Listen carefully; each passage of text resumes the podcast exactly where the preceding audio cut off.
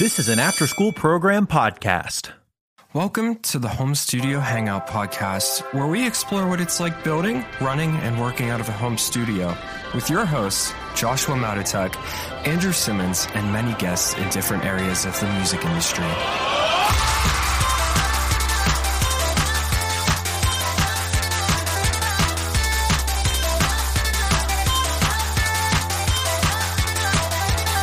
Welcome back to the Home Studio Hangout podcast. It's your boy Drew here with my friend Joshua. Say hello, Josh.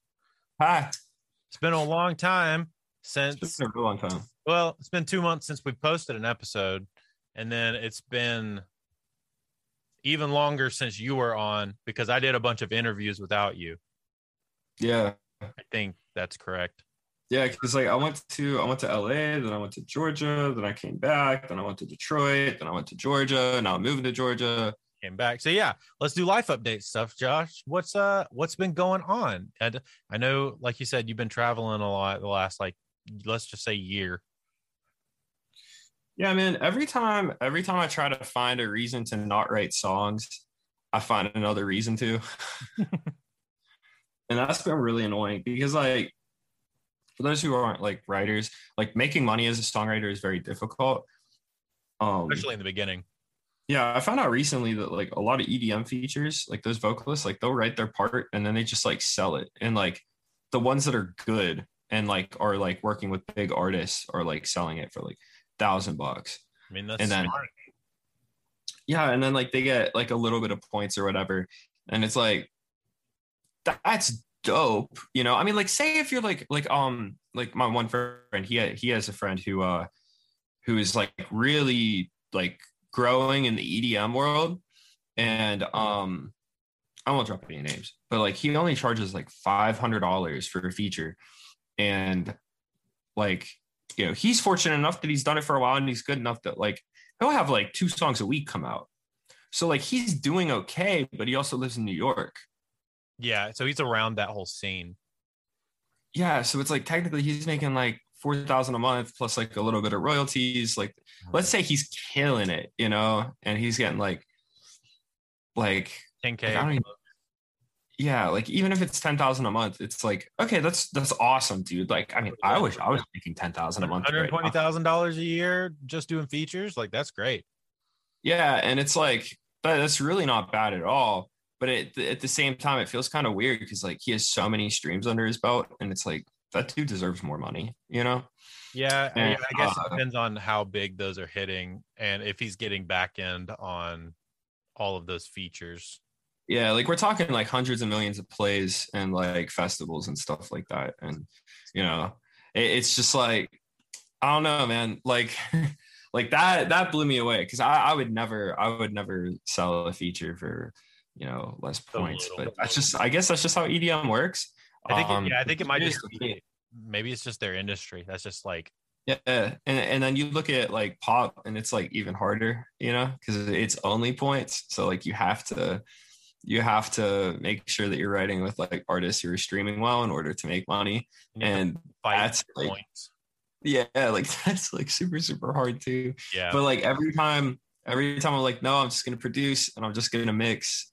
Like I end up getting hit up to work with another artist that has cool stuff going on. Cool. and so it's been sick um uh, like it, it kind of feels like i'm at the point where uh like things are going to start snowballing for me which i'm excited for perfect timing with the move to atlanta and all Yeah. that stuff so so yeah, I think that's the big the big thing is Josh is moving to the south, guys. Josh, yeah Josh is coming down south. Yeah man not even a year ago i said i would never move to the south and here i am i Here love the south Here you are back, back again. hey to be fair though like i, I grew up in i grew up in uh, beaver county pennsylvania so uh Basically the same. I, I thing. basically yeah it- it's basically like the most desolate areas of like alabama or georgia like Yeah. so you're moving to Atlanta. That's like not the same thing. yeah well that's the thing like we were trying to figure out where we wanted to live and i feel like i feel like the smart move would be for us to move to los angeles you know with maddie working in uh, graphic design and like wanting to move into character design and Yeah. she has some interest in animation and stuff like that or modeling i, I don't think she Yeah. really wants to dive into animation Yeah, yeah. Uh, It's a it- it's a lot. world. but um Uh, and then you know, with me writing pop songs, it's like LA would be perfect, but then it's like the cost of living in LA, dude. Like I didn't even have to pay rent, and I dropped so much money out there in a month. Yeah, Uh, it's like it just doesn't make sense. Like I'll move to LA whenever like I need to, you know. I was gonna say I only see a lot of people that are like more veterans are leaving LA. I'm noticing. Uh, Yeah, dude, everybody's leaving LA. And then last year, bro, like I was talking to Maddie about this. I think moving to Atlanta is such a smart choice right now because everyone's moving to Nashville, and now Nashville is getting super, super expensive. And so Atlanta, on the other hand, They're all coming Is- two hours south. yeah, it's like, bro, like we're about to be living like almost in the city and we're close to everything and we're in like 20, 20 seconds from our uh, apartment or like $5 million houses. And it's literally going to be like the same price as living in the outskirts of Nashville. Heck yeah. And Yeah. uh, And what you're gonna find is like everybody is moving to the southeast right now. I think it's a huge there's a Mhm. huge upswing of people moving to the southeast, specifically Mhm. from the west coast. Uh, yeah, we're getting a huge uptick in Greenville of LA people, uh, San Francisco people, Seattle people who just they're like either it's too crowded or I just can't afford to live there anymore and it just doesn't make sense. And I can Yeah, work my same remote job in Greenville or Atlanta with a much lower cost of living and not yeah, have and actually have a chance of buying a house. Yeah. exactly, exactly. Yeah. Well, that's another thing, bro. It's like we we purposely chose this area because like we want to be close for the first year, just so like we could learn the city better. It's actually kind of funny. I I know LA to the point that like I can get around without street uh without GPS. Yeah. Um which is pretty cool. Um in Atlanta, I'm still not there yet. Like the idea of having big though, dude. Atlanta's spread out, and there's so many ways to get everywhere.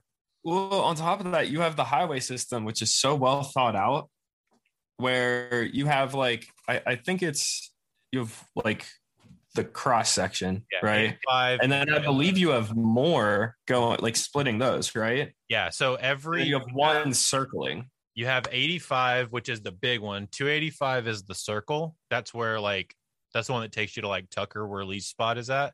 Yeah. And like, and then it takes you all the way around to like Buckhead area, and then it ends up bringing you back to what they call Spaghetti Junction, which is like the big like monstrosity thing um, Mhm. On 80 on South 85. Uh, but then from there, you also have like 77, and you also have 95, and you also have another. It's a one something I can't remember, 176 maybe. Uh, but they all like are basically X's that take you to like Savannah or um Jacksonville. Like one will take you down to Jacksonville. Uh, one will take you up to if you get on 285 and go to Marietta, that'll take you up towards like Chattanooga and towards Nashville. So that's how you kind of get to Nashville. Is that yeah, kind of way? Um, yeah. It, really it- kind of makes a lot of sense though. If you know your five main highways, because that's the thing. Like I, I didn't have that growing up in Pittsburgh. Like we have, like where I live, it's 79, and that 79 turns into 279, which heads into the city. Then you have um 79 that just stays 79, and that'll take you down to West Virginia. Mhm. And then um it kind of goes like west of the city a little bit. Um and then you have 376, which is like your east and west shindig. Okay, and yeah. like that's that's it. Oh, and you have the turnpike, but nobody actually goes on the turnpike. Yeah, yeah. Stupid. And so so like that's literally it like um so there's a lot of you know like there's this one route where like if you want to go through the north side Mhm. you get onto uh it's like westview north side bellevue area. And it's like um it's called like old old route 19 i think or old perry highway. And it's funny because it at one point in it like you'll be like sitting in rush hour traffic and the light turns green. People are flying down this street. It's a narrow old street with all of like the like typical like steel town houses yeah, you know Yeah. with like street parking so it's super narrow people are flying down it and then there's literally a 360 degree turn on it because it's going down like a slope like in the valley and like it's that turn real hard. bro, it's actually crazy. And so like for me to just like hit the highway for a couple miles is like almost like silly. Like I that's not something that works with my brain. So it, has been a it's been a lot of uh yeah. Atlanta's mostly getting on the highway or finding weird back strip back strips to get uh to places. Because I've been around yeah. enough just because I have a lot of friends down there. And yeah. there's some ways to get from like the the Jefferson Winder area like north north Georgia like almost almost into South Carolina area. There's a way to get from that all the way into like downtown basically to the masquerade without getting on the highway. Um, oh wow. yeah it's crazy. I don't i think it has a lot to do with like Pe- taking peachtree a lot of different directions. Mm. um but yeah it's i mean yeah you're gonna be used to you're gonna love the like combo of being able to take the simple route of just let's get on the highway let's sit in traffic for a little while and go south or go north or whatever. Yeah, uh, that's really the craziest part about it because it's like if you're trying to go from one end of Pittsburgh to the other in like rush hour traffic, like it sucks, you know. Yeah, yeah and um, sure. you know, I mean, like I've sat I've sat in traffic in Georgia for a long time too. But as long as there's like no accidents, which is also pretty rare, like it actually moves pretty quick. Like even whenever I've sat in bumper to bumper traffic, it still moves quicker than Pittsburgh. Like like yeah, uh, those who know Pittsburgh, I was going to the studio mm-hmm. that I ran out, which is in the South Hills, and I live above the North Hills, so it's a journey. And um, I made the mistake of trying to take the Liberty Bridge um, downtown um, to connect through. Yeah, and um, it was rush hour, and I sat on the Veterans Bridge. I think it's the Veterans Bridge. Sat on the Veterans Bridge for 45 minutes, and it's like a not even a half a mile stretch. It was absurd. So like, I don't know. I'm I'm kind of nervous, like learning everything, but it can't be as bad as Florida. No, it won't be. As, it won't be as bad as it won't be as bad. But um, oh yeah, before we got on the traffic thing, uh, ADHD is going crazy right now. I haven't finished my coffee yet. Um, like last year, Sony ATV opened up their own office and studio in Atlanta. Oh yeah, yeah, you were telling me about that. And, yep. um, and so I feel like something like that. What was that? Were you applying for a, a room or something like that? No, no, not oh. not there. I'm I'm I'm trying to get into Blue Room. Um, that was the one you mentioned that that yeah, had a spot. Okay, yeah, yeah. Was- I, I would I would really like to try my hand at engineering and like see how that goes. But yeah, I think like past few months just keep on solidifying that I should just be focusing on writing and production. But, writing and production, dude. Yeah, that, I mean that really that's your sweet spot. The best songs I've heard you do, you've had a heavy hand in both of those aspects. Thanks, man.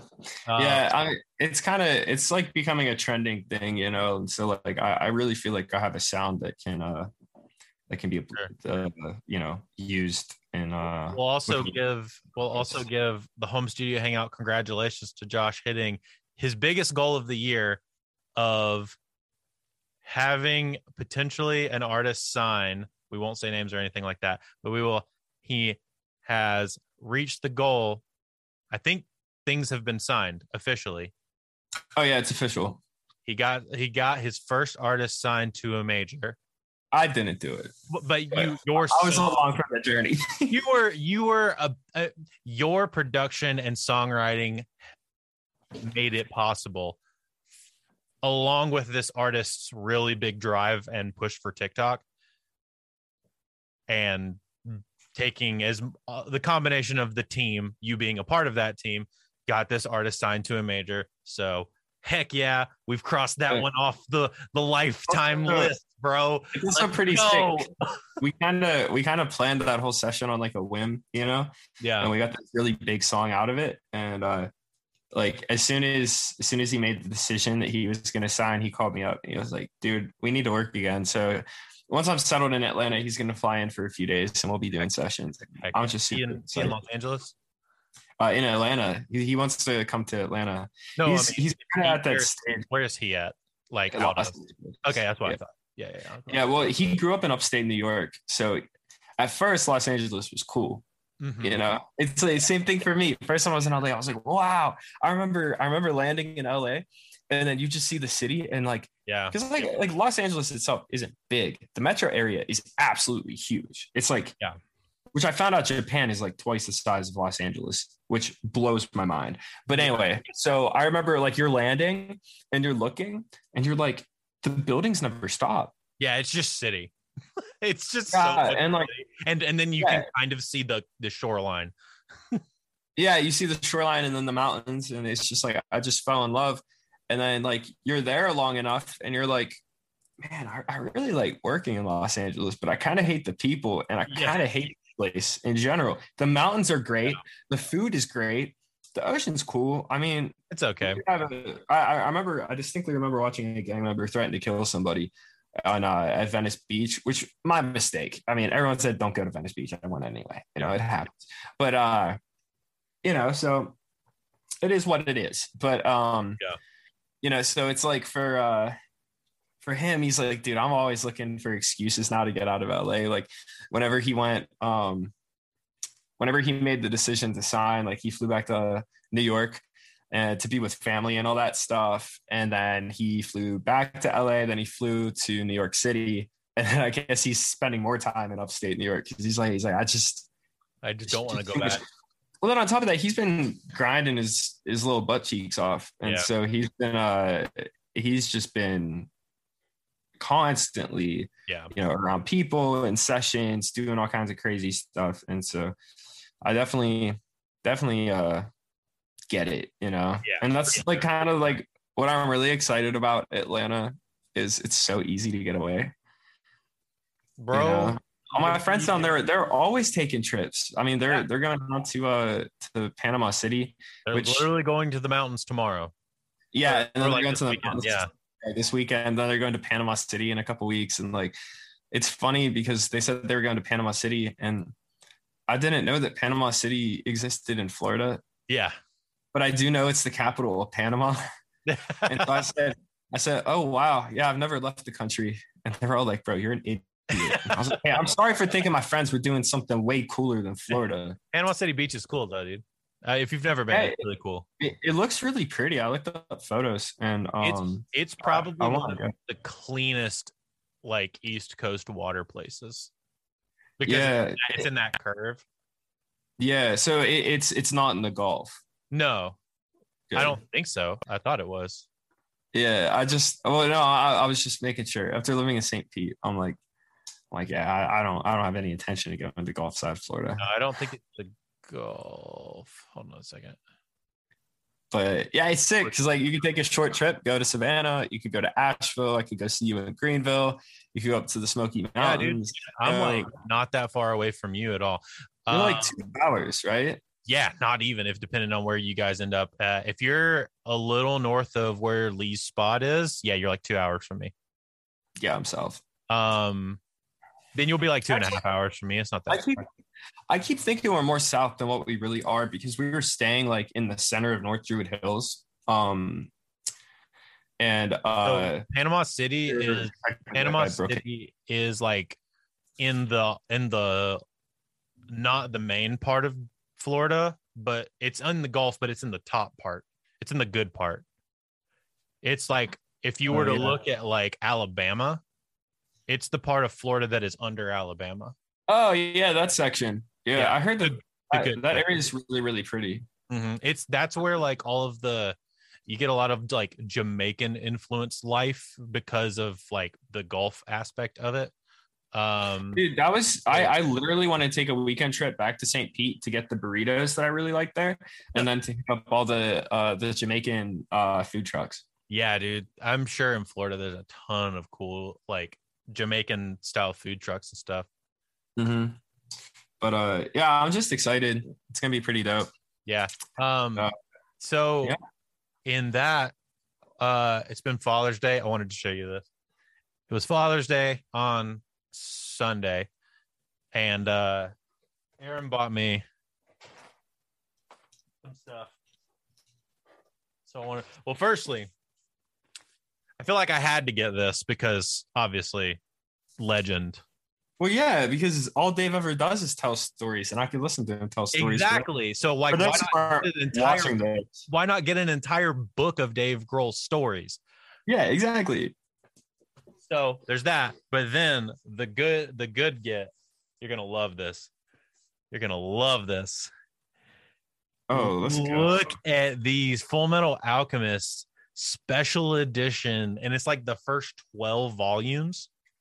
Oh man. They and like the inside of them are like have the colored art and stuff. Dude, isn't that sick?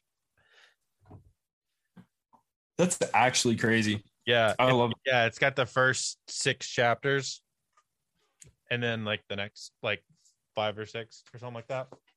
Let's But- go. I'm gonna start getting these on my shelf because uh they look so freaking cool. Uh I just wanted Yeah. to see that because it's cool and nerdy. I'm such Um, a fan. So in the music world, um, in the realm of music, uh, there's been a new plugin that has been all the talk of the town lately that I wanted to talk with Josh about. Uh, we've had friends make video on it. I think when it came out, our group chat like exploded about it. And I want to say right now, at time of recording, you can get it at an introductory price of 70 bucks. That's what I got it at. Um, And I played. I paid eighty. yeah, I got like 70 bucks or maybe it's 80 bucks. I don't know, but it's like the not full $130, $120 of what it normally is. Yeah. Uh, that's the Jaycen Joshua's plugin God Particle. Now, particle. God Particle. Now, um, Josh, fill the people in on who Jaycen Joshua is if you don't know who he is. Uh, he's a really good mixing engineer. Like, incredible. Yeah, he's really. Yeah, I- I, I- you know, he's he's he's up there with with uh as far as quality goes. Like he's up like, there with, with- With the modern, and like he's like what I would argue he's one of the mo- more modern greats of mixing, like in the current age. Yeah, yeah. Um, What's his? Yeah. What, what are some? What are some notable credits? Dude, I'll be honest with you. I because I didn't come up in in because I didn't come up in pop. I Yeah. legit had no clue who he was when like our group chat was talking about him, and then I looked him up because um I just never felt like you know I should really care about the thing. Oh, I'm on his website and there's music playing. Uh, I mean, he first one on his website, Raven-Symoné. All right. He, I think he's got a Michael Uh, Jackson credit. Oh God, we're gonna get we're gonna get. How do I stop the music? All right, I got it. Uh, how do I stop the music? I think he's got All right. yeah, he's got a Beyonce cut. He's got yeah. So basically, everything in the 2000s, he mixed it, and he's still making a lot of big records. But literally, like the reason why I didn't know who he was is because it was like really all like the 2000 stuff. But then like and then he, he was like silent for a really long time, or like it wasn't as prevalent or something like that. he like was that. also working on like smaller records. Like he was working with like Tyler Carter or Tyler the Creator, Yeah. um, Earl Sweatshirt, like all the Odd Future guys. Gotcha. So uh, he was working with guys in the scene that you liked. You just didn't even know it. Yeah, I just didn't even know it. I mean, you also really don't think of their mixes as like being anything to write home about because the production is so weird that like from a mixing standpoint, you can't like make it super pristine, you know. Yeah, yeah, pop. So like, yeah, I legit had no clue who he was at first, and I think that that's rather hilarious. but um, yeah, so he dropped guard part God particle, and uh, it's essentially his Ozone Four preset which you have to run through Blue Cat because Ozone 4 doesn't work anymore. Um, so it's his Ozone preset with Oxford Inflator at the end of it. And I bought it because everyone was like, yo, this is sick. First time I loaded it up, I was like, yo, this is trash. And then I started like messing around with it. Cause like I, I'm a I'm a tinkering kind of dude. Like, Yeah. like Newfangled Elevate, dude. That's one of my favorite plugins because of how much stuff I could change and I could really dial that plugin in to do exactly what I want it to do.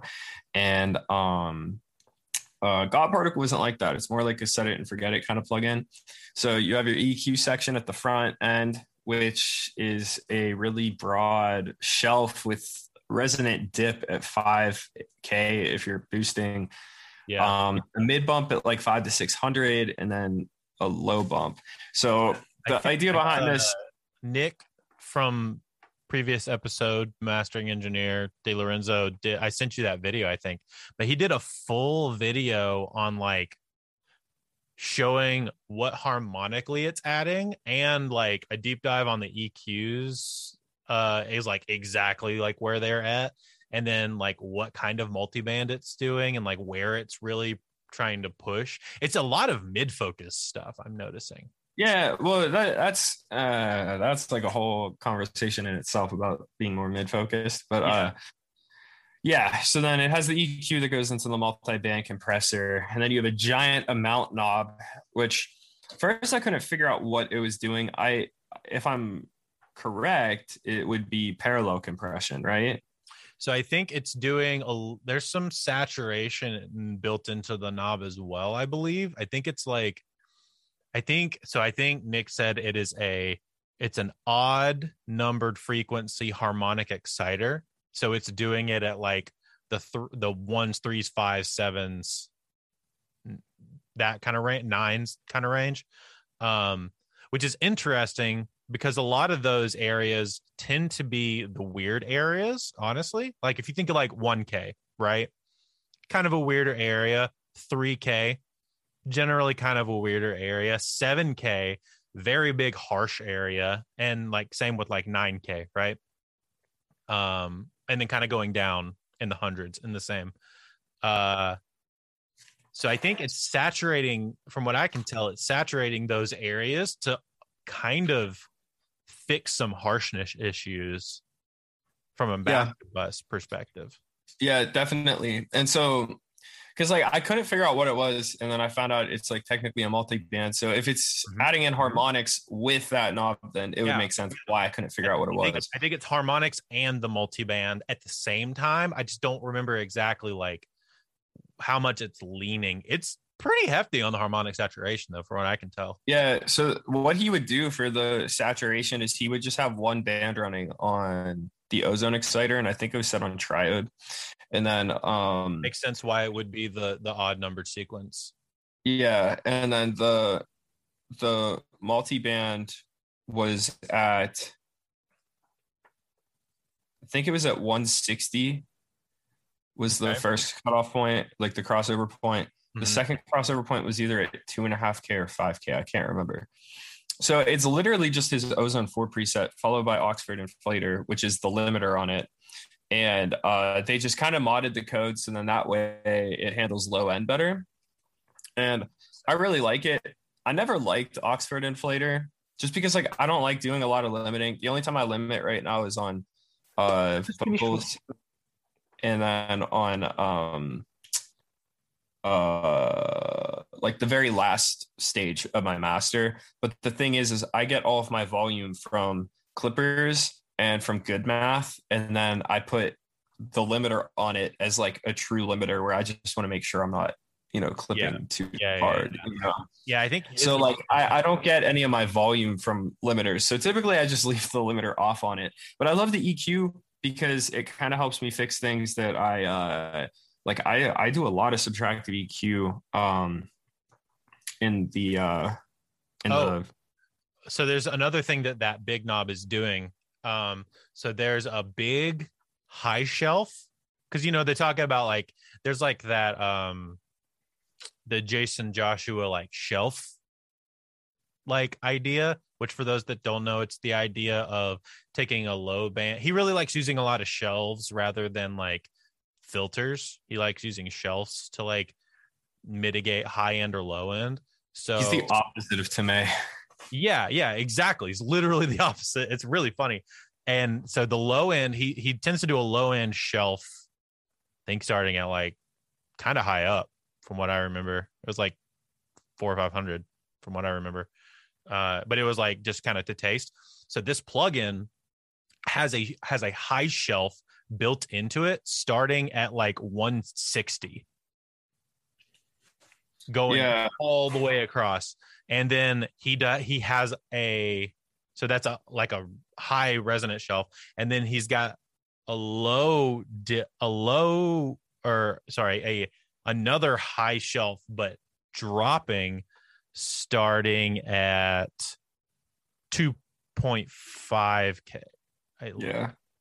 k. Yeah. Wow, that's crazy. I got the crossovers right. You did. So it's like Wow. 160 up, and then at 2.5K, there's another one that dips down, and that like balances out the top end.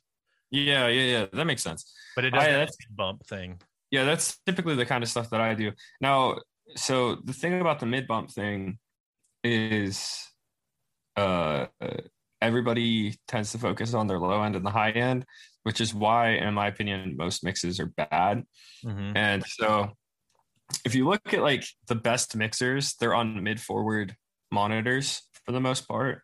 Mhm. Um, you know, like one of my favorites is Bainz. He's he's running Amphions. Yeah, I've Um, been, I've been a fan of. Tumay, Tumay was always on ATCs. Now he's running them side by side with Ex Machinas. Mhm. Jaycen was on ATCs. Uh, Josh Goodwin's on ATCs. Like all of my favorite mixers are on some sort of mid forward speaker. Yeah.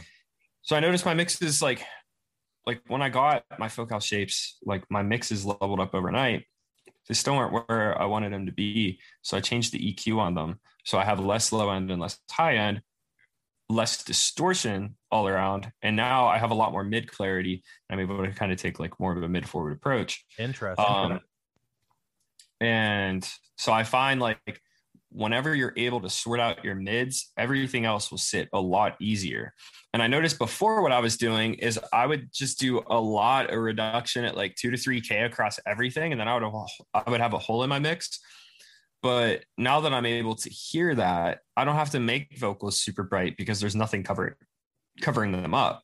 Um, I don't have to like ruin my low end because there's nothing clouding it up. Like yeah. everything becomes a lot more clear whenever you have like more of a mid forward approach. And so what I love about God Particle in particular is I always mix with my 808s um very distorted Mhm. like I, not just 808 subs in general all my subs very distorted and then i high pass them up to like between 25 and 35 and i do that because on most systems you're not going to be able to hear 20 hertz nor do you want to hear 20 hertz Gross. and that's eating up all of your headroom Mhm. and so Well, even if you go below that too, that even though you can't hear below 20, it does still exist. Uh, it's just not recreatable, but it it is can be read by plugins, so that still also eats up headroom. Yeah, exactly. And so um God particle automatically kind of forces everything into place. So what I do for all my demos now is I just use guard yeah, guard particle. That's what my brain wants to say. I just I just use God particle now for all my demos because then I don't have to fiddle with my 808s. I, I feel like if you're not a mixing engineer and you're just a producer or a songwriter, like this is the game changing plugin for you as far as Yeah. like having more pro bounces, having more pro demo bounces for your beats and production. I'll be honest, in a way, it kind of does. It kind like okay, like I'm not one of the dudes that's like like in love with this plugin. I like the plugin. I, I like it a it's lot. I think it's a great plugin. Yeah. Um, the fact that it's so limiting as far as like customization goes is like the biggest downfall for me. So for me, in a way, it it doesn't even feel like FGX because like oh that's another thing I could scream about for a while, but right now. Yeah. Um, like it kind of has like that gain reduction vibe, like from JST, yeah. you know, and I really don't like that a lot. Uh, like I, I just don't like that. Um, but what I will say is that if you take off the limiter, you barely have that amount going, and then you just use like that EQ. Mhm. That EQ is so good, dude. and and the multiband in it is really nice. It is nice. I just don't. I just don't like compressing on my master bus. Which Oh, is you why. press on the way. Yeah, yeah, that makes sense. That makes sense. Yeah, I don't. I, I don't. All you got I to don't do for that is just turn your input down so it doesn't hit the multiband like at all. Yeah. Um, so yeah, there's um because the other thing about this plugin that's interesting is it has like a sweet spot meter from what i is that what that that's what that looks like it is at least. It's like this is like the optimal range to feed this plugin which is interesting to me that that's not on more plugins i guess. Um like a like a suggested starting point at least. Yeah obviously you can do whatever you want with whatever you want but like it would be really Mhm. interesting i think to start seeing that on other plugins right like if you want to use it for the way that it's meant to be here's like a rough estimate of maybe like where you should be feeding it as far as gain coming on the way in but then also just do whatever you want to with it Yeah, yeah, I I I could definitely agree with that. It's um yeah, it's dope. I love it. Like I said, like I spent a lot of time getting my master chained out in right because I felt like mastering was my biggest weakness. Mhm. And so what I ended up doing is I would run what would I run? So I would run um the Lindell 80 bus, which is a 80s like a Neve 80 series line amp. Um that would just kind of be giving it some of like that low mids that we all love and um from Neve and then that would then go into uh the AMEK EQ the GML Mhm. one. Then I would do Weiss de-esser just barely hitting like the really harsh stuff. Um sometimes I would use spectral shaper. I use soothe for that basically. Yeah I, I I'm anti-soothe. And then um, and then after that I would use uh just like good math which still isn't out yet and then um elevate and then that kind of morphed into a combination of different things I was also using ozone for a really long time, basically to do what God Particle is doing now. And I still have my ozone preset that I use um, pretty often. And that's just kind of like a starting point for the master. And then from there, it's, you know, everything else. But God Particle is sick because I'm able to like use it on a demo. And then whenever I go to like mix it completely, like it still is going to sound similar. It's just I'm like my final mix is going to have way more transients in it. Yeah, yeah. Yeah. Well, and I think I think as a starting point, it's a really really good place to be. I'm gonna let it live on my master bus for a little bit. I think. Um, so a normal general master bus is I have an EQ preset that I got from Lee um, that I've been using, and that's kind of I've used that on about I want to say four or five mixes in the past like month, and I really like it. It gets, Bro, gets me really it gets me a little bit further. I need to send you my ozone presets for mastering and vocals. Yeah. I, you sent me one. I don't remember which one you sent me. It would have been the vocal one. Thank you so much. We should probably we should probably put those in the show notes. So if anybody wants them, they could download Yeah. these. dude. We'll drop. I'm them. sure Lee would be more than happy to drop the Pro Q preset. Yeah, one hundred. Oh yeah, I'll I'll text him just to double check. But um, I'll I'll make like a Dropbox folder and just put it in the show notes for this episode. And if you guys want to grab anything, it'll just be like an open Dropbox folder. You guys can just download everything. yeah, Um, that would be sick. Because the um, like I remember a while back, I was listening to songs and I was like, man, these vocals just they were insane. Because like I went through like just as many changes with my vocal chain as I have with my mastering chain over the Mhm. past, you know, six months or so. yeah, And uh, I watched Jon Castelli mix this song. It's a T Shine song.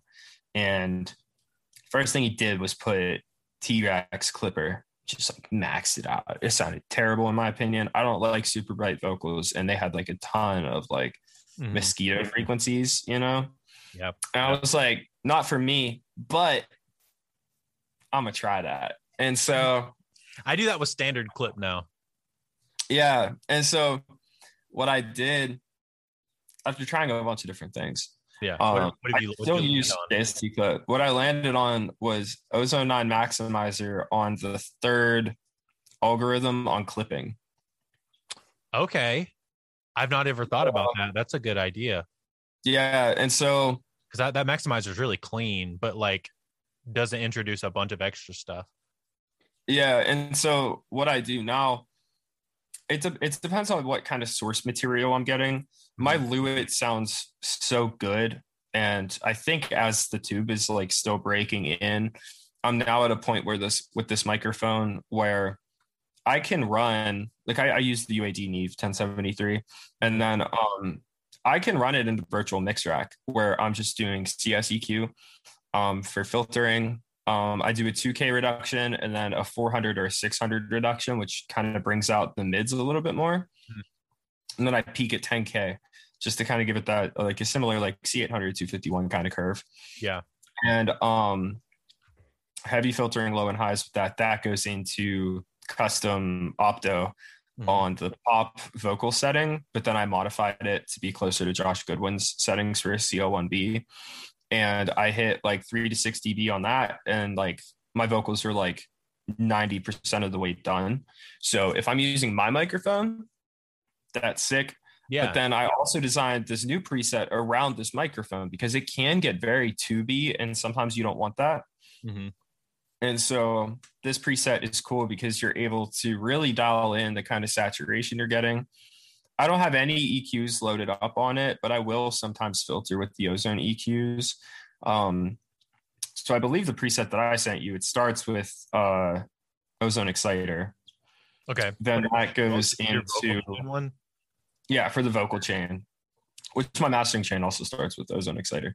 Yeah. Um, so it'll go exciter, then it goes into dynamics, and now my dynamics are set in a similar way to a CL1B, where I'm clamping down on the low end and I'm allowing uh, more headroom on the high end, so I'm not squishing the high end of the vocal. The biggest problem with a lot of people's vocal chains is um, like there's this huge thing where it's like, oh, you need to have a C800 or a, or a 251 going into a 1073 into a CL1B. Yeah. Now, if we look at that from the outside, that's all fine and dandy. Not everybody has twenty thousand dollars to spend on that, and Also, not everybody's voice is suitable for that combo. that's what I was just about to say. I have an awful voice. I sound terrible on every single bright microphone that I've ever sang into. Like even like uh Lee's real big on the town Townsend. I was just down there Sunday tracking a song, Yeah. and I'm cutting it on the town Townsend. And I sound horrendous on almost all those mic models besides the U87 ones and the Yeah. 67s. And um The darkest, like- the darker ones that are on that section. Yeah. Yeah, and it's like then like the whole reason behind the 1073 is because it's a little bit mid forward, so it cuts down some of the high end and some of the low end, and then you go into the CL1B, which doesn't compress the pristine high end of those mics. Yeah. And so it's pretty easy to recreate that. You're not going to have it be exactly the same, but if if you're processing your low mids and your mid range to the point where they're a little bit more planted and then you're you have a more dynamic high end then you're going to get a pretty similar you know sounding vocal yeah, I mean that's and the you also have a more redundant rig where like i can use this mic on anybody in the world and it'll never sound bad you know Mhm. No, that makes sense. Um, so yeah, let me. I'll, I'll finish what I was saying. The so it's the Sorry. no, you're good. The preset on the um on my EQ uh is one that Lee sent that's based on his uh an outboard piece of outboard gear that Lee ha- Lee has. Is it the Yeah. uh, it's a it's a Pultec style Pultec EQ. like EQ. Yeah. Um, I knew it was a Pultec style. I just didn't know what it was called. I'll have to ask him. But i don't know who um, makes it it's either Tegeler or it's um I don't remember. But Okay. anyway, anyway, it's a Pultec style EQ. So he sent me that. I use that and kind of like get it to taste based on where my mix is kind of going into it. And then um I'm hitting a light standard clip. And um, then it's going into thermal on the basic setting that thermal comes with, which is just like one distortion on and i'm basically just using it as saturation somewhere between 11 and 17 percent. Are you on the the soft shaper mode? Mm-hmm. nice. It's a good it's a good little thing Like- especially you just take the low end band and you pull it all the way up to like two or three hundred and only let it affect like that area and it does it carries it all the way up the spectrum. That's what I do with Exciter on my masters. I, I set it at 160 or lower, and then it it'll smooth out the low And- end, and then it also it blends it into the mid range. exactly it, so i'm doing a very similar thing with thermal and what it also does is it kind of makes it makes drums it makes the transients on drums pop a little bit more for me and also makes vocals sit a little bit further like forward in the mix but it still makes it feel like it's not jumping out at you it's like in the mix still um bro, thermal is great. Like it's so a lot of people write thermal off because of how um how crazy the ui looks well not only that but how crazy that plugin is. Like i use thermal for like all of my crazy effects Mhm. but then like it's so workable that like you could use it on heavy vocals. I loved using it on heavy vocals. I, I did use it on heavy on anything. last month. you could literally use it on anything. And like sure you could probably get saturn for most of those applications but like i never even bought saturn because between the ozone exciter and then thermal it's just like thermal Why- is cheaper than Mhm. Saturn. Why would I buy Saturn when I can get thermal on sale most of the time for like 80 bucks or 120 Yep. bucks? Why would I pay two almost $200 for Saturn? Yep. Plus, then you also have a creative effect too. If you're producing, you know, Exactly. when it's going production tool, I'd rather have both and Mhm. like learn it really, really well. You know, like I don't know. I, I'm just not. There's a lot of cool automation stuff because of the macro options that you get, also the X and Y macro options that you get in thermal, um, which makes it a lot easier for people like me and you who are doing a lot of crazy production choices. You can find some crazy stuff and then just map the macros to automation and just go wild with it. And you can make Yeah. some cool sounds. That's what I do. So like all of like my crazy like drum effects that I've been doing lately, Mhm. it's always like in order for me to get the same results, I would have to use like two different distortions, a filter, maybe two filters, Mhm. and then uh automated delays and reverbs and sometimes a chorus i'll swap one out and thermal lets me do all that because each band you're allowed to put an effect on that distortion band. Then you also have the master effects which then have their own envelopes that you can link to them. And it's just like it just makes Bro, so it's, much more sense. it's almost like it's all it's kind of like having massive, but is only a distortion plugin. I was just about to say that. I was like, I, I, I was gonna say it's it's exactly like having serum, but without the synth. Yeah, it's yeah, it's basically having like massive or Sylenth or serum or vital, but like not a synth. It's only an effects processor plugin and pretty much only a distortion processor plugin. Um, Oh, dude. Speaking of uh synthesizers, do you have all of the Slate expansions for ANA? do I? Uh I don't think so. Hold on a second. You I don't have get I don't have I don't have the Slate subscription. Actually, no, I take that back. I had to get the Slate subscription for um so we're working on this new harm record and the guy we track drums with uses the slate stuff for like his tracking template and i really liked what he did when we tracked and he was like well i don't want to go through and print 12 songs of drums when i'm just going to give you the sessions now and i was like i'll just get the slate subscription for like a month or two for free and then edit all my drums and then print them then as i'm going through them instead of having to freaking have you do all that. It's not a big deal. Uh, so i have it right now. Okay, first of all, you need to keep it. Um, second of all, Let's see. All of their drum samples that you get with the subscription, insane. They have like the best 707 and 909 kits that I've ever heard.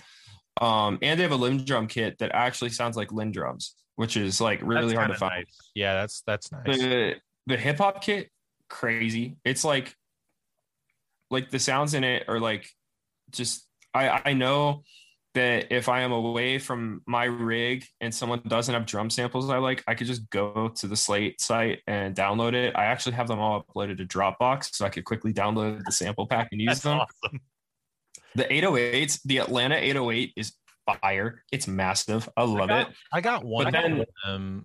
Uh, who was it? Hold on a second. I can tell you. I'm looking through my my sample library right now. Um, I got the.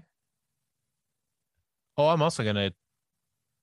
Just as a side note, while I'm looking for these, I'm gonna drop that sample pack that Greg made for us. I don't know if you know what I'm talking about. Mhm. Of uh, all the base wubs and all that kind of stuff. I'm just gonna drop that in that uh, Dropbox folder as well. Yeah, for anybody Um, who's into For anybody who's into that kind of stuff or just wants some cool samples, Greg made Yeah. some dope samples that uh are very unique. The Murda Beatz pack, the the Slate Murder samples, um, Oh yeah, I don't think I have really good. Dude, uh, his last his last splice kit is really nice. Yeah, yeah. These are like a bunch of different. These aren't. These are different genres too. It's like not just hip hop. It's like every because he works in like, I think he works in like some EDM stuff, and he also do does like, uh, like some vintage work and then more modern hip hop stuff. And I think he might do some like reggaeton or something like that. Um, it's like a bunch of different types of samples all in this one pack, and I've used I've used uh I think literally for a commission that somebody got me to do, I used almost only his beat his drums from that pack. And it was- yeah, I uh dude, I have um I have all the Monte Booker samples, and so I'll use those. I use my own drum samples, the ones that I made, the Bird Seed Volume Yeah. One, and then I have um the Cruels stuff from Yeah. Splice, and those are like my three go-to packs. And then I just downloaded a bunch of Cymatic stuff. I'll use some of that. I'll use the Slate stuff now. And so it's getting to the point where I'm using so many different packs. I'm about to just make like a favorites folder and just like bro, that's what I do in Ableton. That's it's great. I love it. I have like a favorites folder of sample pa- sample drum stuff, and I put like whole packs in there now Mhm. instead of just like individual samples. I have a there's a pack that I got off of Splice that is based on like 40 drum sample stuff. So like anything from Toronto, really. That whole like very sheeny, dark, moody kind of stuff. Um, that's also hip hop. Uh that whole pack just lives in there now because I started pulling snares and hats from there so much for a bunch of different genres. Um I Also- need to um all of the stuff that Boi-1da has on Splice is also really good. And I haven't like I don't use the Splice app anymore. I just use the file browser and Cubase. And I forgot to make a folder for those. yeah. So I need to do that that. because stuff is really good. let's talk let's talk about real quick before we call it because this will probably be the last thing we talk about we did some catch up we talked about the god particle oh and the end of my master bus by the way after thermal is just god particle i'm actually just instead of doing it in the preferred area i'm actually crushing it into god particle um and it's and it's just using it to control my mid range and low end.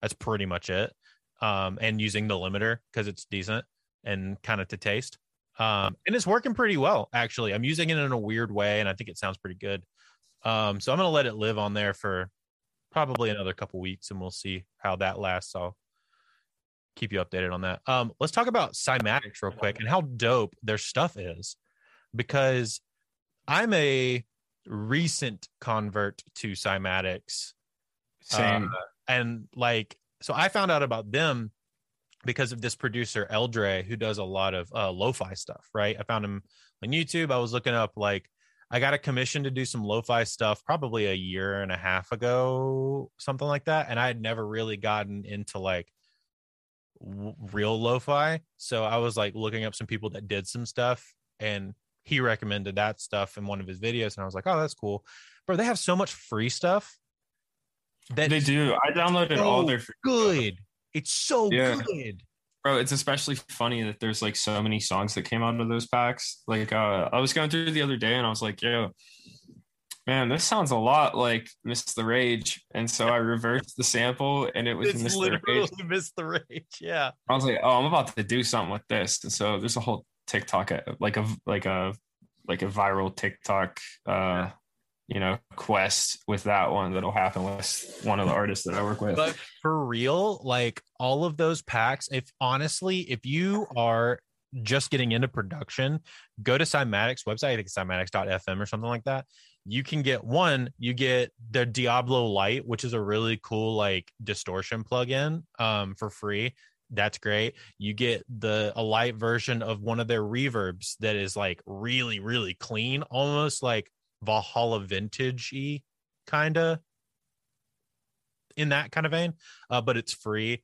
Uh, not necessarily the exact same, very dialed back as far as what you can actually do with it, but it's really good. And then the amount of sample packs that you get, bro, you could start a career on those free sample packs 100 no you, you actually could and it's the same thing with the slate stuff. You could literally do the same thing with that. Like there's so many dope resources now and um it's also kind of like my quest is always to find the best sounding least processed um samples because i want to be able to make them work for anything like that way it's just a little bit more diverse you know?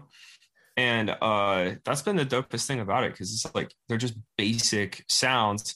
And then like what i did for like my custom pack is i just went through all the basic like ableton samples that they come with like all the 808s and um 707s and stuff mm-hmm. like that. And then i just edited them and processed them.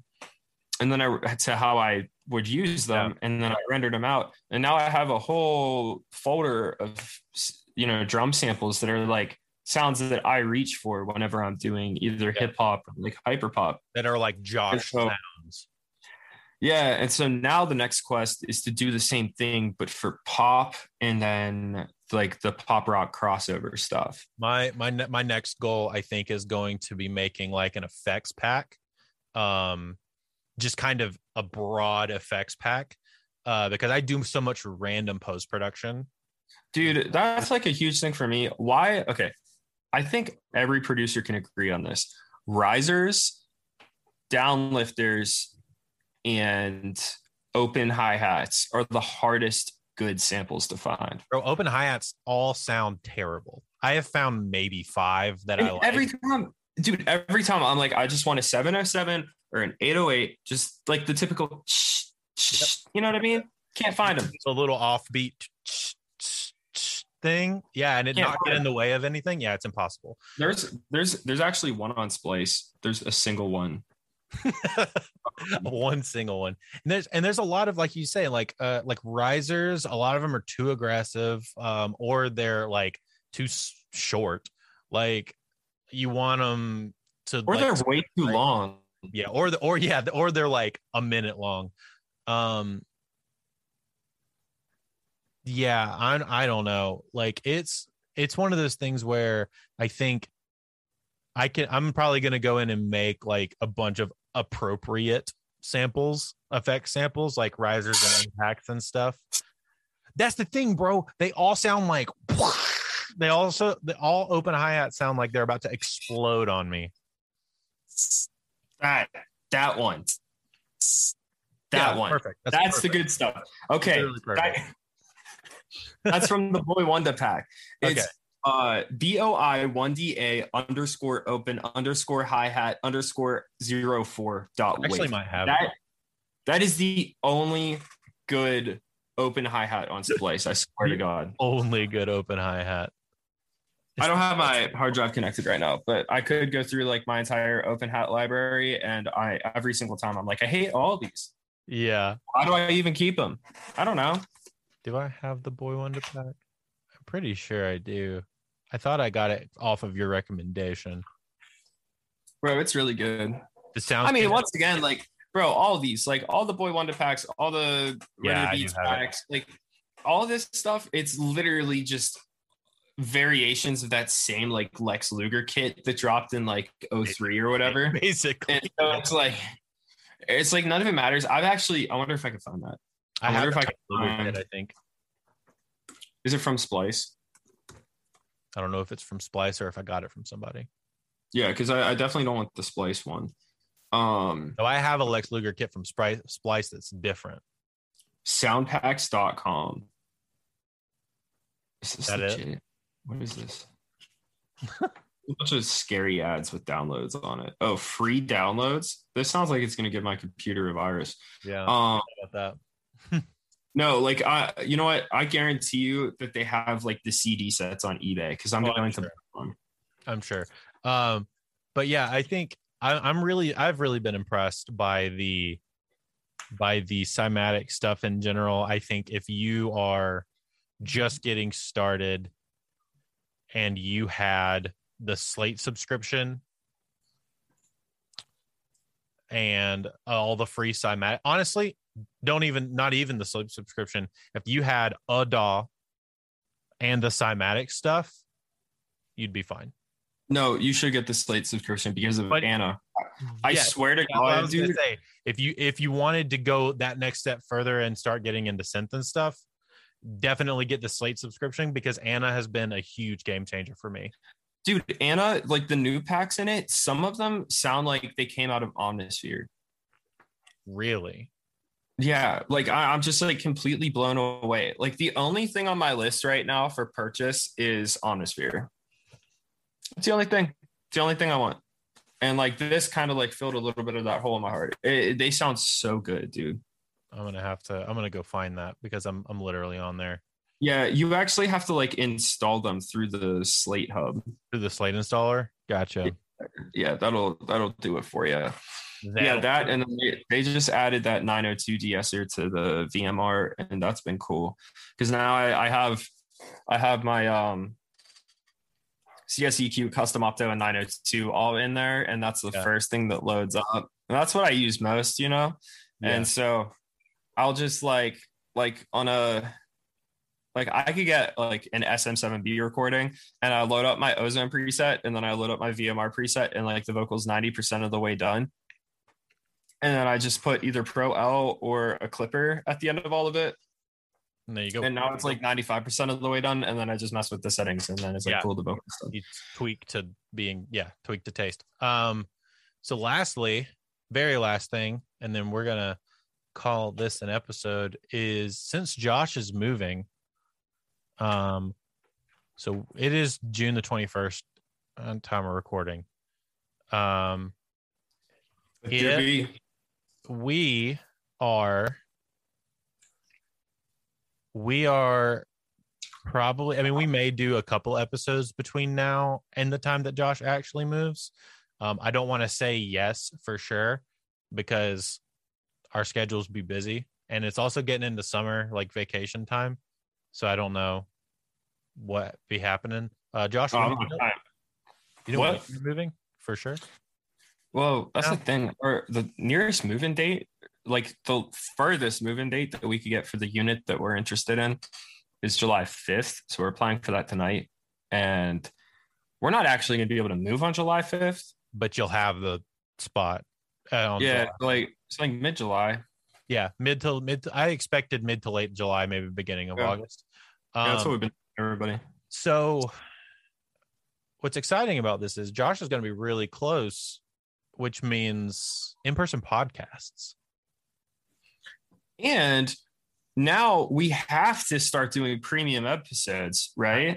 we do You know, the bonus episode thing, we're going to have to start doing it now because someone has to pay for my gas. yeah i know right? Yeah somebody we got we got to set up a patreon. We can finally have a place for all of our sound packs and free stuff to go. Like well yeah we'll have to figure that out as we're going. But yeah we're gonna i think the goal is to have me and josh sh- shift over to um regularly scheduled in-person podcasts i'm hoping starting in august Same. we will call that season two Yeah, that'll be season two. yeah all of our stuff will change except for our branding Oh yeah, we, we should probably talk about that. So like we had this whole idea of doing like a complete format change where we just talk about things in audio, whether it's like news, gear, kind of like what we Um, did today kind of like yeah, how late back today was today. Because like we both have ADHD and we really like those things and we're not trying to be educators. And like we talked about all the things that we could possibly talk about for new people. So Yeah. like if you do and you still don't know how to do the thing even though you listen to all of our other episodes that's on you bro. Well i don't know tell you that's Go- on you. I don't go- know. go to like masterclass.com or something like that. I don't care. I'm making YouTube videos now more geared towards beginners.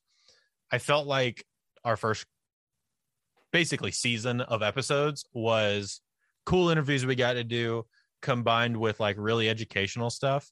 but now I'm like taking what we talked basically a lot of what we talked about and I'm making like good 20 more concise versions of our podcasts basically.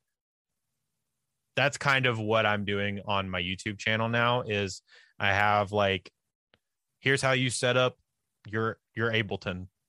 And I'm doing a lot of it with Ableton because a lot of people are getting into Ableton. Um, Bro, I started making Cubase videos because my my homie Danny, he bought Cubase and he was like, bro, like I see all these like rock guys are using it. I want to start working on rock. I want to see what all the hype is about. And I'm like, trust me. He's like, bro, I can't do anything. Please help yeah. me. And I was like, well, there's only so much I could do over Zoom. So I just started making like quick videos. I'm like, all right, today I'm going to make a beat and I'm just going to talk about everything that I did. And like the cool part about Cubase, it's not really about learning Cube. Like a lot of people get bugged out because like, oh, I have to learn Cubase. No, you don't. You have to make Cubase learn how you work. Yeah. And it's so much easier and it's so much faster. And so like I started showing him everything and he was like, oh my God, like you should like start uploading these. So I might. I did a I did a yeah, vocal tracking one in comping because the biggest thing about Pro Tools is like the comping workflow is actually really, really good. It's great. It sucks. There's there's no built-in tuning. There's no built-in audio alignment, so then you have to use Audio Suite and like oh. Yeah. But um, so I like showed him like my process for that because like Cubase added all this stuff in it, so it's extremely usable. Um, showed him how I program things, show him how I have my hotkeys set up, show him how I have my session set up, how other people set up their sessions, blah blah blah blah yeah. blah. And it's just like this is like the, re- the reason why I use Cubase is because Cubase works the exact way that I want it to, mm. you know, and um, that yeah. was something I started talking about with Seth is like how like what we have mapped to different keys and like macros that we create and stuff like that and sharing them to give each other different ideas. Yeah. So maybe uh That's maybe we'll have, have, like a Cubase special. That'd be kind of yeah. cool. That would be dope. I would honestly love to get you and Seth on or you and Leon to just nerd out about Cubase. Right, we could probably get Lee, and Seth all nerding out about Cubase. Exactly, and I'll just stand there being like, I don't know what's going on. Uh, yeah, the, you're gonna be watching us work and being like, wow, they're so much faster. Yeah, the um, the uh, yeah, I'm doing I'm doing some intro videos on Ableton. Um, I did a setting up like all your stuff, all the technical aspects of it. I did like making music like the basic like dragging in samples you know the basics of editing sample manipulation stuff in ableton which is pretty easy and then like midi stuff and i played some guitar and bass and like showed that workflow.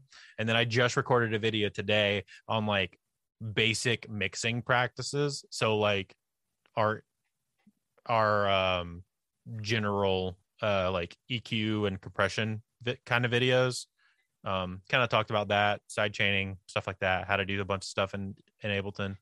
Um, so yeah and i'm actually hoping to so i have a copy of fl studio from a friend and then i need to get a copy of cubase and i want to i want to blind try to produce a song in each of those. Make a video oh. blind producing for the first I, I just downloaded fl because like danny had me inspired you know, oh, learning other DAWs just so you could do more things. I downloaded FL. I actually took the time to watch videos on how to use it this time. All right. I've this is my fourth time trying to use FL. First two times, didn't really care. Third time, I was like, all right, I should watch some videos. Didn't go over well. Fourth time, I like watch some videos, dude. Yeah. I was in yeah. there following things step by step. And like the idea that you have to make a pattern to then click in where the pattern goes actually makes me want to drown myself in my toilet. I will never use FL. That is the worst program in the world. And whoever decided that that was the go to DAW for hip hop producers is absolutely wrong. And they should feel bad about it. Yeah, I don't understand it, but I'm gonna uh I'm gonna try. I'm gonna try it. I'm gonna try Cubase. Um and I'm gonna try producing. I haven't produced in Pro Tools in probably seven years. Um, no, no, I'm out. I'm out. I'm gonna try. I'm gonna try a video of me doing that too. Um, and then I'll and then I'll have like a cool like set of videos, you know, showing the difference of somebody brand new, basically, like going into those. Um, and if I can figure it out brand new, I'm sure you can. I'm sure you can figure it out. Well, that's that's the biggest thing too, dude. Like I, I watch as many videos as I can to like people that I look up to and it always shocks me how slow they all are. And it's yeah, not because dude. they don't know what they're doing. It's because Pro Tools is actually just set up to be extremely slow. The fact that you Especially can't customize hotkeys in there. Well, they just made it so you could customize hotkeys, but It I'm sure it probably doesn't work the same way that Cubase does. In Cubase, I noticed I was doing this thing, right? I would render in place, which is um, Cubase's way of just rendering your channel into audio. Mhm. Now, Cubase mutes that previous event so it won't play. But then I would disable the track and then I would hide the track. Yeah. Or I would Yeah. just delete the track. But hiding it is nice. That way, you know, I can recall it if I You need need it. it later on. So I decided to make a macro one day. So now if I hit Shift S, it's going to render in place, mute the event, disable the track, and then hide the track. That's a lot. by a, by a one thing. Yeah, and then um I have just render in place map to shift R so I can do that. Um there's this one thing where if you highlight a bunch of tracks, if you right click on them in project view, you won't see the option, but if you go to the mixer, then you can um make a group track for those tracks, groups or buses in Cubase. Gotcha. Um, gotcha. Same same and to, so- like Yeah, so I was able to map that to a hotkey. So if I press F, then it'll just make a new track and already have the routing set up for it. Um, I have E set up to load up the channel in Cubase. I, I don't use the mixer. I don't, I don't use the mixer anymore um, because I have everything set up just so it's super fast. When I'm not tracking vocals, I have it set up so if I click on an event, it selects that track. So if I see a piece of audio where I know that that's where the sound is coming from, instead of going over to the left side of my screen, I could just click and then press E and it'll bring up my channel settings. That's really cool. Yeah, I, I'm. I don't think Pro Tools is quite quite there yet because there's some functionality they just don't have. But like I said, I feel like I feel like I'm gonna back to the the overarching point. The podcast is gonna change a lot. Uh, and by a lot, I mean we're still going to talk about audio stuff. It's going to be more, a little more geared towards like still conversational stuff about what we're, what's going on in our lives and kind of like our trajectory, you know, as it is. But then also like fi- stuff we find interesting that's kind of happening. Um, whenever stuff happens with like the writers union and like when Ross Golan kind of starts talking about that a little bit some more. Um, I'd love to get your thoughts on that whenever we kind of whenever that kind of comes across, you know, things like that. Uh maybe when the grant when the Grammys happen, we talk about like, you know, who got a Grammy, what we think about it. We just do some, you know, general reactions to events and new stuff and news and new plugins Oh, dude. and crap like that. Biggest thing I'm excited for, dude. I all right. Biggest thing I'm excited for, MPC keyboard. MPC keep Oh, dude, I've heard I've heard rumblings of this. Yeah, dude, it's not even like official yet, unless if it was just announced within I the don't past think I don't days. think it's been announced that I know of. Dude, Scott Storch has been using one, and I want one so bad. But like, yeah, there a leak just went up, up of the packaging, and a new leak came out that said it's going to be priced at eighteen ninety nine USD, which is less money than an MPCX. Bro, that's sick. Yeah, I'm By like six hundred bucks, I'm buying one. I swear Yeah. to God, I'm moving, getting my new room set up, buying an MPC keyboard. that's tight. Well, um I think Josh's excitement is is a good place to end about this new MPC keyboard. No, Josh is want to talk about it for an hour? No, that's okay. I'm I'm good to go, baby. mentally It's only shot. five o'clock. I'm not even awake yet. mentally shot. We've been going for like an hour and a half. Um the uh yeah, Josh is moving. I'm excited about in-person podcasts. Um maybe we'll do a couple more of these uh online ones before like before you move. You know, if there's just stuff that we want to talk about, but I'm not Mhm. keeping it I'm not trying to make it like a big stressful like weekly thing until we get you in and settled and then we kind of figure out what doing in person looks like. Yep. Uh, Yeah, I'm- I'm excited for that. stuff. Oh. Um, but yeah, dude. Hey, thanks for chatting. Of course. Listen We'll see you later. See you later.